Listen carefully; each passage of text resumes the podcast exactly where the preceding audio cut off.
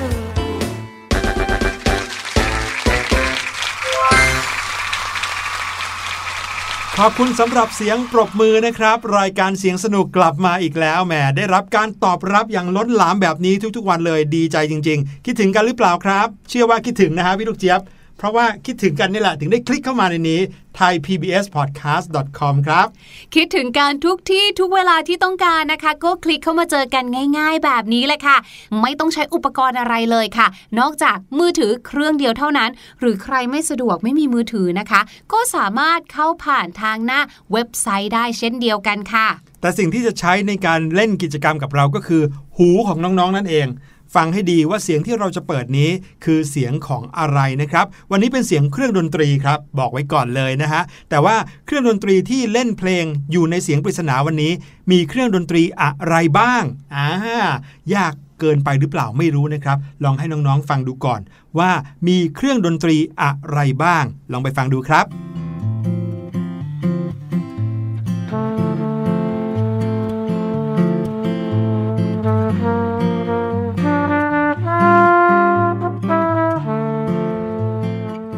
วังว่าคงไม่ยากเกินไปใช่ไหมครับ ลองเดากันก่อนก็แล้วกันนะครับ ก่อนที่เราจะกลับมาเฉลยกัน แต่ตอนนี้ได้เวลาที่จะพาน้องๆ ไปเสริมความรู้กันหน่อยแล้วล่ะครับ เรื่องราวที่จะเอามาแบ่งปันกันในวันนี้นะครับ เป็นความเป็นห่วงของพี่หลุยแล้วก็พี่ลูกเจี๊ยบเลยนะ ไม่กี่วันก่อนหน้านี้นะครับ มีข่าวว่ามีการระเบิดของสารเคมีในโรงงาน แล้วก็ทำให้ผู้คนเนี่ยต้องเจอกับไฟไหม้ครั้งใหญ่ โอ้โห ใช้เวลาดับกันเป็นวันเลยทีเดียวครับ นอกเหนือจากเรื่องของเหตุไฟไหม้ที่น่ากังวลใจแล้วนะคะ ก็ยังมีเรื่องของสารเคมีต่างๆ รวมไปถึงมลภาวะเป็นพิษทางอากาศอีกด้วย นั่นทำให้ทั้งพี่หลุยและพี่ลูกเจี๊ยบเนาะก็รู้สึกว่า เรื่องของฟืนไฟเนี่ยจริง ๆ แล้วเนี่ยเป็นเรื่องใกล้ตัวมากๆเลย เมื่อไหร่ก็ตามถ้า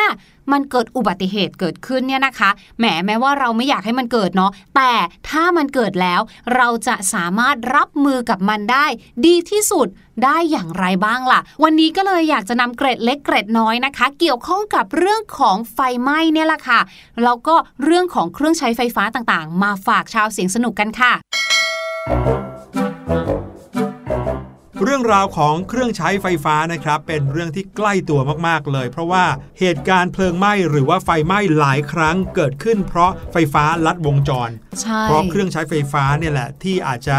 เกิดสปาร์คขึ้นมานะครับ มีประกายไฟเกิดขึ้น แล้วก็ลอยไปติดกับเชื้อเพลิงใช่อย่างเช่นกระดาษผ้าอะไรแบบอืนี้มแหมก็เราก็ปฏิเสธไม่ได้เนาะว่า ของรอบตัวเราทุกวันนี้นะคะ ก็เป็นเครื่องใช้ไฟฟ้าซะเป็นส่วนมากเลยนะครับอย่างง่าย ๆ เลยที่บ้านพี่ลูกเจี๊ยบอย่างเงี้ยค่ะ ตรงที่ดูทีวีเนี่ยก็จะมีที่เสียบปลั๊กโทรทัศน์ถูกต้องไหมคะ ตรงนั้นเนี่ยก็เป็นปลั๊กพ่วงนะ ไว้เสียบเครื่องใช้ไฟฟ้าอื่น ๆ อีกมากมายครับแต่ตรงนั้นก็เป็นหน้าต่างเราก็ต้องมีผ้าม่านอืมปิดเอาไว้โอ้โหเนี่ยพอนึกภาพตามนะว่าถ้าวันไหนเกิดแบบว่า มีไฟฟ้าลัดวงจรตรงนั้นเนี่ยประกายไฟมันสปาร์คขึ้นมาติดผ้าม่านเนี่ยก็เรื่องใหญ่เหมือนกันนะใช่ยิ่งถ้าไม่มีใครอยู่บ้านที่จะแบบว่าคอยดับไฟหรือว่าสังเกตเห็นอุบัติเหตุนี้เนี่ยปล่อยเอาไว้เนี่ยไฟไหม้บ้านแน่นอนอะครับผมน้องๆรู้หรือเปล่าครับว่าเรื่องราวของไฟฟ้าลัดวงจรเนี่ยสามารถป้องกันได้ง่าย ๆ ด้วยวิธีที่เราคาดไม่ถึงเพียงแค่อย่างเดียวเท่านั้นเอง นั่นก็คือการถอดปลั๊กครับ การถอดปลั๊กเครื่องใช้ไฟฟ้าตอนที่เราไม่ใช้งานเนี่ยเป็นสิ่งที่ง่ายมากๆสำคัญมากๆ แต่ผู้คนก็ไม่ค่อยทำกันครับน้องๆ อาจจะนึกภาพว่าตอนที่เราดูทีวีเสร็จแล้ว หรือว่าใช้พัดลมเสร็จแล้ว ใช้หม้อต้มน้ำร้อนเสร็จแล้ว เครื่องใช้ไฟฟ้าหลายชนิดเลยที่เราใช้เสร็จแล้ว เราก็แค่ปิดสวิตช์หรือบางทีอาจจะเสียบปลั๊กทิ้งไว้แบบนั้น ถ้าจะต้องมาเสียบปลั๊กใหม่อีกครั้งหนึ่งเวลาจะใช้งานครั้งใหม่ ก็ดูจะไม่ค่อยสะดวก นั่นน่ะสิคะแต่ความจริงแล้วการที่เราเสียบปลั๊กค้างไว้เนี่ยแหละครับ คือตัวการสำคัญเลยที่อาจจะทำให้เรานั้นเจอกับไฟฟ้าลัดวงจรได้ ก่อนที่จะเล่าให้ฟังนะคะว่าไฟฟ้ามันลัดวงจรได้ยังไงเนี่ยนะ เราก็ต้องเข้าใจถึงการเดินทางหรือว่าเส้นทางของไฟฟ้า กว่าจะเดินทางมายังเครื่องใช้ไฟฟ้าต่างๆ ที่อยู่ในบ้านเราอืมว่าเอ๊ะเขาเดินทางแพ็คกระเป๋ากันมายังไงนะคะ ก่อนอื่นเลยค่ะ ก็ต้องไปตั้งต้นกันที่โรงไฟฟ้าค่ะ ชื่อก็บอกแล้วเนาะว่าเป็นโรงเหมือนเป็นแหล่งเก็บไฟฟ้าเนี่ยแหละค่ะ สถานที่แห่งนี้นะคะ เขาจะนำเอาพลังงานตั้งต้น เช่นอะพลังงานจากน้ำพลังงานจากลม จากแสงแดด จากถ่านหิน จากก๊าซธรรมชาติ เอาพลังงานพวกนี้ค่ะ มาทำเป็นเชื้อเพลิง เพื่อหมุนเครื่องกำเนิดไฟฟ้านะคะ เมื่อเครื่องกำเนิดไฟฟ้าทำงานก็จะเกิดกระแสไฟฟ้าค่ะ กระแสไฟฟ้าที่ผลิตได้นี้นะคะ ก็จะเดินทางผ่านเข้าไปที่หม้อแปลงไฟฟ้า จริง ๆ ชื่อมันตรงตัวมากๆเลยนะ คือ หม้อนี้เนี่ยนะ เมื่อไฟฟ้าเข้ามาปุ๊บเนี่ยจะถูกแปลงกลายเป็นไฟฟ้าออกไปจ่ายให้กับตามบ้านนั่นเองค่ะ เนื่องจากว่าไฟฟ้าที่ออกมาจากโรงไฟฟ้านั้นเนี่ยจะมีปริมาณที่เยอะมากๆเลย มีขนาดกำลังเป็นแสนแสนโวลต์เลยนะครับ ที่ไหลมาตามสายไฟฟ้า แต่ว่าหม้อแปลงไฟฟ้าเนี่ยเขาจะแปลงขนาดไฟฟ้าให้น้อยลงครับ ให้พอเหมาะกับการไหลเข้าไปในบ้านของเรา กลายไปเป็นไฟฟ้าให้เราได้ใช้งานจากเครื่องใช้ไฟฟ้านั่นเองล่ะครับ โดยการใช้งานเหล่านี้นะคะ เราก็จะใช้วิธีเปิดปิดสวิตต์ต่างๆ ถูกไหมคะ เครื่องใช้ไฟฟ้าเนี่ยก็ถึงจะใช้งานได้ค่ะ ในขณะเดียวกันเนี่ยนะคะ กระแสไฟฟ้าเหล่านี้เนี่ยก็จะ กลับไปสู่แหล่งกำเนิดของมันด้วยค่ะ สิ่งเหล่านี้แหละค่ะ เกิดขึ้นกลายเป็นวงจรไฟฟ้าค่ะ ไหลเวียนตลอดเลยนะคะ แล้วไฟฟ้าเหล่านี้เนี่ยก็จะไหลเวียนตลอดถ้าเรายังคงเสียบสายไฟและเปิดสวิตช์ไว้ เพราะการเปิดสวิตช์เนี่ยเหมือนการเปิดประตูค่ะ ให้กระแสไฟฟ้าเนี่ยเดินทางผ่านเข้าออกวนเวียนแบบนี้ได้ตลอดเวลาค่ะ และอย่างที่พี่ลูกเจี๊ยบบอกครับว่าถ้าเราเปิดเครื่องใช้ไฟฟ้าเอาไว้ นั่นแปลว่าเรายอมให้กระแสไฟฟ้า ไหลจากสายไฟผ่านหม้อแปลงไฟฟ้าเข้ามาที่บ้านเรา แล้วก็ผ่านเข้ามาผ่านเครื่องใช้ไฟฟ้าของเรา ก่อนที่จะปล่อยให้กระแสไฟนั้น ย้อนกลับออกไปสู่หม้อแปลง แล้วก็ย้อนกลับไปที่โรงไฟฟ้านั้นคำถามก็คือ ถ้าเกิดว่าเราเสียบสายไฟทิ้งไว้ โดยที่เราไม่ได้ใช้งานเครื่องใช้ไฟฟ้าเนี่ยมันจะเกิดอะไรขึ้น คำตอบก็จะสามารถแบ่งออกมาได้ 2 แบบนะครับ แบบแรกก็คือ ถ้าเกิดว่าเครื่องใช้ไฟฟ้าของบ้านเรานั้น เป็นเครื่องใช้ไฟฟ้าที่มีโหมดสแตนบายก็หมายถึงเครื่องใช้ไฟฟ้าที่เราเสียบปลั๊กทิ้งไว้นะ แต่ว่าจะมีไฟดวงเล็ก ๆ สว่างอยู่บนตัวเครื่องครับ อย่างเช่น คอมพิวเตอร์หรือว่าทีวี เครื่องใช้ไฟฟ้ากลุ่มนี้เนี่ยถ้าเสียบไว้จะยังคงมีกระแสไฟฟ้าไหลวนอยู่ในเครื่องตลอดเวลาครับ น้องๆลองนึกภาพดูก็ได้ว่า ทีวีที่บ้านของเราเนี่ยถึงแม้ว่าปิดเครื่องอยู่ แต่ว่ายังคงมีแสงไฟสีแดงๆเล็ก ๆ อยู่ที่มุมใดมุมหนึ่งของทีวีหรือเปล่า ถ้ามีอยู่แล้วก็แปลว่าทีวีเครื่องนั้นยังไม่ได้ปิดการใช้งานจริง ๆ นะครับ กระแสไฟฟ้ายังคงไหลวนเวียนอยู่ในเครื่องนั้น แล้วก็ไหลออกมาสู่มิเตอร์ค่าไฟของเราเหมือนเดิมครับ ส่วนเครื่องใช้ไฟฟ้าประเภทที่ 2 ก็คือ เครื่องใช้ไฟฟ้าที่ต้องเปิดสวิตช์ถึงจะมีไฟติดครับ เช่น พัดลม เครื่องเป่าผม เครื่องดูดฝุ่นอะไรต่างๆ แบบนี้ เครื่องใช้ไฟฟ้ากลุ่มนี้เนี่ยถึงแม้ว่าจะเปิดเสียบปลั๊กทิ้งไว้ ก็จะยังไม่มีกระแสไฟไหลเวียนเป็นวงจร หรือถึงมีก็น้อยกว่าประเภทแรกมากๆ อันนี้น้องๆ อาจจะนึกภาพตามพี่หลุยก็คือปลั๊กไฟแผงหรือว่าปลั๊กไฟพ่วงนะครับ ที่ถึงแม้ว่าเราจะเสียบปลั๊กพัดลมเอาไว้ที่ปลั๊กแผงนั้น แล้วเปิดสวิตช์สีแดงตรงปลั๊กแผงทิ้งเอาไว้ แต่ไฟฟ้าที่ผ่านเข้ามาเนี่ยก็จะไม่ได้ไหลไปที่พัดลม แต่ว่าไหลวนเวียนอยู่ในปลั๊กแผงเท่านั้นเองครับ แต่ไม่ว่าจะเป็นเครื่องใช้ไฟฟ้าแบบไหนนะคะ การเสียบปลั๊กทิ้งไว้เนี่ยก็ไม่ดีเลยค่ะ เพราะว่าจะทำให้เครื่องใช้ไฟฟ้าเนี่ยเสื่อมคุณภาพเร็วกว่าปกติ แถมยังเสี่ยงไฟฟ้าช็อต หรือไฟฟ้าลัดวงจร ตอนเกิดฟ้าผ่าเปรียงเปรียงอีกด้วยค่ะ และที่สำคัญนะคะ อย่างเช่น สมมุติว่าเราเนี่ยนะเสียบปลั๊กคอมพิวเตอร์เอาไว้ทั้งวันใช่ไหมคะ การเสียบปลั๊กคอมพิวเตอร์เอาไว้ทั้งวันเนี่ยนั่นก็หมายถึงว่าไฟฟ้าเนี่ยนะคะ ยังคงไหลเข้าไปถูกต้องไหมคะ อย่างที่พี่หลุยบอกเลยค่ะว่ามิเตอร์ค่าไฟเราก็จะยังคงทำงานอยู่เรื่อยๆ แม้ว่าจะทำงานน้อยกว่าตอนที่เราเปิดเครื่องใช้คอมพิวเตอร์จริง ๆ ก็ตาม นั่นก็หมายถึงว่าเราต้องเสียค่าไฟนั่นเองค่ะ และถ้าเกิดว่าเรายิ่งเสียบปลั๊กเครื่องใช้ไฟฟ้าเอาไว้หลาย ๆ เครื่องก็เท่ากับว่าเราปล่อยให้ต้องเสียค่าไฟไปฟรีๆ โดยไม่ได้ใช้งานเครื่องใช้ไฟฟ้าเลย เดือนละหลายบาทเลยนะเผลอๆอาจจะเป็นร้อยเลยก็ได้ และไม่แน่นะครับ จังหวะที่เครื่องใช้ไฟฟ้านั้นเสื่อมคุณภาพไปจนกระทั่ง เกิดไฟฟ้าลัดวงจร เกิดประกายไฟขึ้น ก็อาจจะทำให้เกิดไฟไหม้ขึ้นก็ได้ครับ แต่ถ้าเกิดว่าเราเจอไฟไหม้ขึ้นมาแล้วล่ะคะ เราควรจะต้องทำอย่างไรบ้างนะคะ ถ้าเกิดเราเนี่ยนะ ได้ยินเสียงสัญญาณเตือนภัยคือบางทีเนี่ยเป็นที่อื่นที่เราอยู่ใกล้ๆเนี่ยแหละค่ะเขาเกิดไฟไหม้มีสัญญาณเตือนขึ้นมา บางบ้านเนี่ยนะคะ อาจจะติดเครื่องดักควันไฟเอาไว้ หรือที่อยู่อาศัยบางที่ เช่น อาจจะเป็นคอนโด หรือห้างสรรพสินค้าก็จะมีสัญญาณเตือนภัยใช่ไหมคะ เพื่อให้คนที่อยู่ในบริเวณนั้น หรืออยู่ในสถานที่นั้นเนี่ยรู้ว่าเอ้ยมีไฟไหม้เกิดขึ้นนะ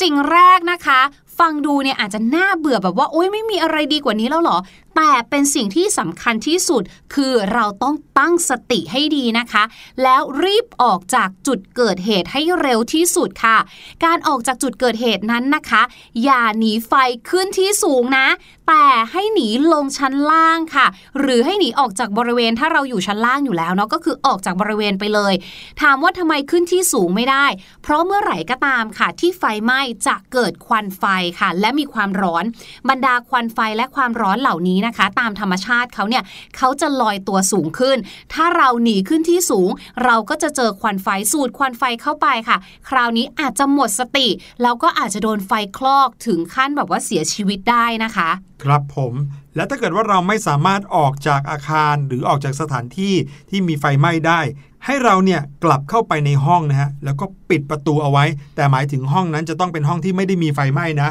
เราต้องปิดประตูห้องให้มิดชิด หาผ้านะครับมาชุบน้ำให้เปียก แล้วก็มาวางปิดตรงรูขอบประตูเอาไว้ครับ อุดตามช่องต่างๆ ที่ควันจะสามารถเข้าไปได้ครับ เสร็จแล้วก็มองหาหน้าต่างนะเปิดหน้าต่างให้กว้าง ส่งสัญญาณหรือว่าตะโกนขอความช่วยเหลือครับ ถ้ามีโทรศัพท์ก็โทรศัพท์แจ้งพนักงานดับเพลิงให้มาช่วย และถ้าจำเป็นที่จะต้องหนีฝ่าควันไฟออกไปนะครับ ให้น้องๆนึกถึงการหมอบคลาน ใกล้พื้นหรือว่าหมอบคลานให้ต่ำเข้าไว้ครับ เพราะว่าอย่างที่พี่ลูกเจี๊ยบบอกเมื่อกี้ครับ ควันไฟจะลอยขึ้นสูง ความร้อนจะลอยขึ้นสูง ดังนั้นถ้าเกิดว่าเราคลานหรือว่าทำตัวเองให้ต่ำที่สุด ก็จะสามารถพ้นจากควันหรือว่าความร้อนได้ มีสถิตินะครับที่บอกว่าคนที่อยู่ในสถานการณ์ไฟไหม้เนี่ยสามารถที่จะเสียชีวิตได้ เพราะควันมากกว่าเพราะไฟเนี่ยถึง 3 เท่าเลยทีเดียวครับอืมที่ว่าเสียชีวิตเพราะควันก็เกิดจากการสำลักควันนั่นเองครับ เพราะฉะนั้นเมื่อไหร่ก็ตามที่เราจะต้องฝ่าควันไฟเนี่ยให้เราหาผ้านะครับมาชุบน้ำอาจจะเป็นผ้าเช็ดหน้าผ้าเช็ดตัวผ้าขนหนูอะไรก็ได้นะครับ เอามาชุบน้ำแล้วก็เอามาปิดปากปิดจมูกเอาไว้หลวมๆนะครับ หรือถ้าใครมีผ้าเช็ดตัวผืนใหญ่ ก็เอาผ้าเช็ดตัวไปชุบน้ำแล้วก็คลุมร่างกายเอาไว้เลยก็ได้ ที่สำคัญนะคะคือห้ามหายใจทางปากค่ะ แต่ว่าให้หายใจสั้นๆทางจมูกนะคะ ส่วนใครนะคะที่อาจจะอยู่ในตึกโรงเรียนที่มีลิฟต์นะคะ หรือตึกสำนักงานหรืออะไรก็แล้วแต่เนี่ย บางคนบอกว่า อุ้ยงั้นเราต้องรีบเลยใช้ลิฟต์ไม่ได้เลยนะคะ เพราะอะไร เพราะว่าลิฟต์นั้นเป็นการใช้ไฟฟ้าค่ะ ในเหตุการณ์ไฟไหม้เนี่ยบางทีเนี่ยนะคะ ไฟลัดวงจรเนี่ยไฟฟ้าทั้งหมดจะใช้ไม่ได้ น้องๆ อาจจะอยู่ในลิฟต์แล้วก็ติดค้างอยู่ในลิฟต์หายใจไม่ออกอีกนะคะ ดังนั้นควรหนีออกทางบันไดหนีไฟ หรือทางที่เจ้าหน้าที่ควบคุมเพลิงเนี่ยเขาแนะนำหรือเขาบางทีค่ะ มีการเป่าบอลลูนที่เป็นเหมือนทางสไลเดอร์ให้อืมเราก็คือกระโดดออกมาทางนั้นได้เลยนะคะครับอย่ากระโดดลงจากตึก เอง ถ้าไม่มีเจ้าหน้าที่ควบคุมเพลิงแนะนำนะคะ และที่สำคัญค่ะบางคนก็คือรู้สึกว่าไม่รู้จะทำยังไง ก็เลยไปหลบอยู่ตามที่ที่เรียกว่าเป็นมุมอับในอาคารที่ยากต่อการค้นเจอนะคะ บางทีเจ้าหน้าที่เขาไปหาแล้ว ไม่ได้ยินเสียงบ้างล่ะ หรือว่าไม่เจอจะโทรไปตามไปหา ก็ไม่มีสัญญาณอีกแบบนี้ ยิ่งอันตรายเข้าไปใหญ่เลยนะคะ เพราะฉะนั้นเนี่ยห้ามไปหลบอยู่ที่ห้องน้ำหรือที่ดาดฟ้านะคะ แต่ควรจะหาตรงไหนที่มีหน้าต่างเป็นจุดที่มองเห็นได้ชัดนะคะ แล้วก็ตะโกนหรือหาผ้าหาอะไรสีสันสวยงามโยนอะไรลงมา เพื่อให้เป็นที่สนใจหรือว่าให้คนเนี่ยเขารู้ว่าเราต้องการความช่วยเหลือ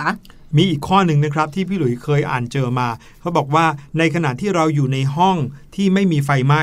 แต่เรารู้ว่าในอาคารนั้นเนี่ยมีไฟไหม้อยู่นะครับ ก่อนที่เราจะเอามือไปจับลูกบิด เพื่อเปิดประตูห้องหนีออกไปเนี่ย ให้เราเอามือแตะๆที่ลูกบิดซะก่อน หรือว่าคลำที่ลูกบิดอันนั้นซะก่อนว่าร้อนหรือเปล่า ถ้าลูกบิดนั้นร้อนจัดแสดงว่ามีเปลวไฟอยู่ข้างนอกห้องแน่นอน ให้เราอย่าตื่นตระหนกไปเปิดประตูทันที เพราะว่าจะถูกเปลวไฟนั้นพุ่งเข้าหาตัวได้ อืม ใช่แล้วค่ะ แล้วถ้าเกิดว่าเรานะคะออกมาได้แล้วเมื่อไหร่นะคะ อย่าลืมนับจำนวนสมาชิกหรือคนรู้จักของเราด้วย หรือก็สังเกตดูด้วยนะคะ มองขึ้นไปว่ามีใครเขายังติดอยู่ในนั้นหรือเปล่าเพื่อที่จะได้โทรตามเจ้าหน้าที่ หรือว่าแจ้งเจ้าหน้าที่เขานะคะ ให้เข้าไปช่วยดูหรือว่าขอความช่วยเหลือเพิ่มเติมค่ะ ห้ามกลับเข้าไปในนั้นเองเด็ดขาดอืม นั่นก็คือเรื่องราวของการปฏิบัติตัวให้ถูกต้องนะครับ ถ้าเกิดว่าอยู่ในสถานการณ์ไฟไหม้นะครับ หวังว่าเรื่องราวความรู้ที่เราทั้งสองคนนำมาฝากน้องๆในวันนี้นะคะ จะเป็นประโยชน์แล้วก็เป็นสิ่งที่เรียกว่าเป็นความรู้พื้นฐานติดตัวเป็น life skill อย่างหนึ่งนะคะ หวังว่าน้องๆก็จะไม่ตกอยู่ในสถานการณ์แบบนี้ แต่ถ้าเมื่อไหร่ก็ตามนะคะ มีเหตุจำเป็นก็ขอให้ทุกคนอย่าลืมมีสติแล้วนำความรู้เหล่านี้นะคะ ไปใช้ด้วยเนาะตอนนี้ค่ะ ได้เวลาให้น้องๆไปพักฟังเพลงกันแล้วแหละกับเพลงที่ชื่อว่า ไม่ใช่ซุปตาค่ะ แล้วหลังจากเพลงนี้มาฟังภาษาอังกฤษที่น่าสนใจจากพี่ลูกเจี๊ยบกันค่ะ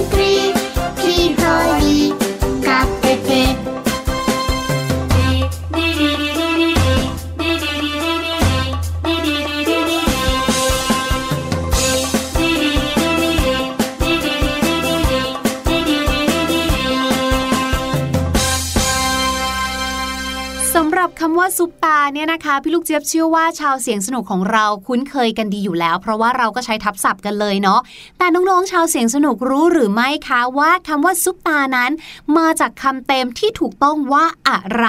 พี่หลุยรู้ไหมซุปตาก็มาจากซูเปอร์สตาร์ไงครับ ใช่แล้วค่ะ superstar นะคะ ก็หมายถึงดาราหรือว่าคนดังใช่ไหมคะ คราวนี้ค่ะ พี่ลูกเจี๊ยบก็เลยคิดว่า เอ๊ะ เอาเรื่องราวคำศัพท์นะคะ ที่สามารถใช้หมายถึงนักแสดงหรือว่าดารามาฝากน้องๆกันบ้างดีกว่าว่า น้องๆจะได้รู้นะคะว่านอกจากคำว่า star หรือว่า movie star แล้วเนี่ยมีอะไรอีกบ้าง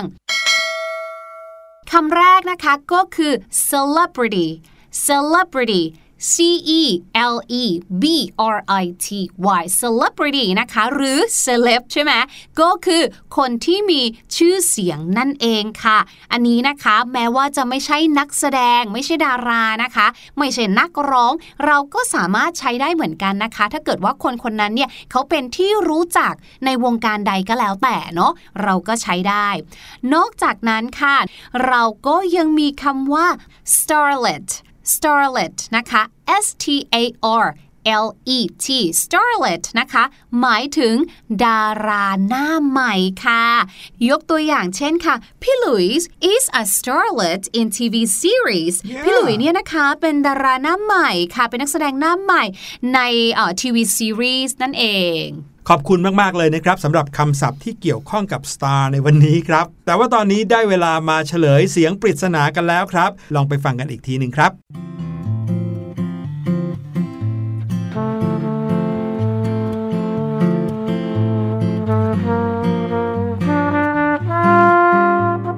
เสียงของเครื่องดนตรีที่น้อง ๆ ได้ยินนั้น มีเครื่องดนตรีอยู่ 2 ชนิดครับ นั่นก็คือกีตาร์และก็ทรัมเป็ตนั่นเองครับ บรรเลงเพลงที่ไพเราะมากๆเลย วันนี้รายการเสียงสนุกหมดเวลาแล้วล่ะครับ พี่หลุยและพี่ลูกเจี๊ยบต้องขอลาไปก่อน คราวหน้าเราจะมีอะไรสนุกๆมาฝากอย่าลืมติดตามกันนะครับ สวัสดีครับ สวัสดีค่ะ สบัดจินตนาการ สนุกกับเสียง เสริมสร้างความรู้ในรายการ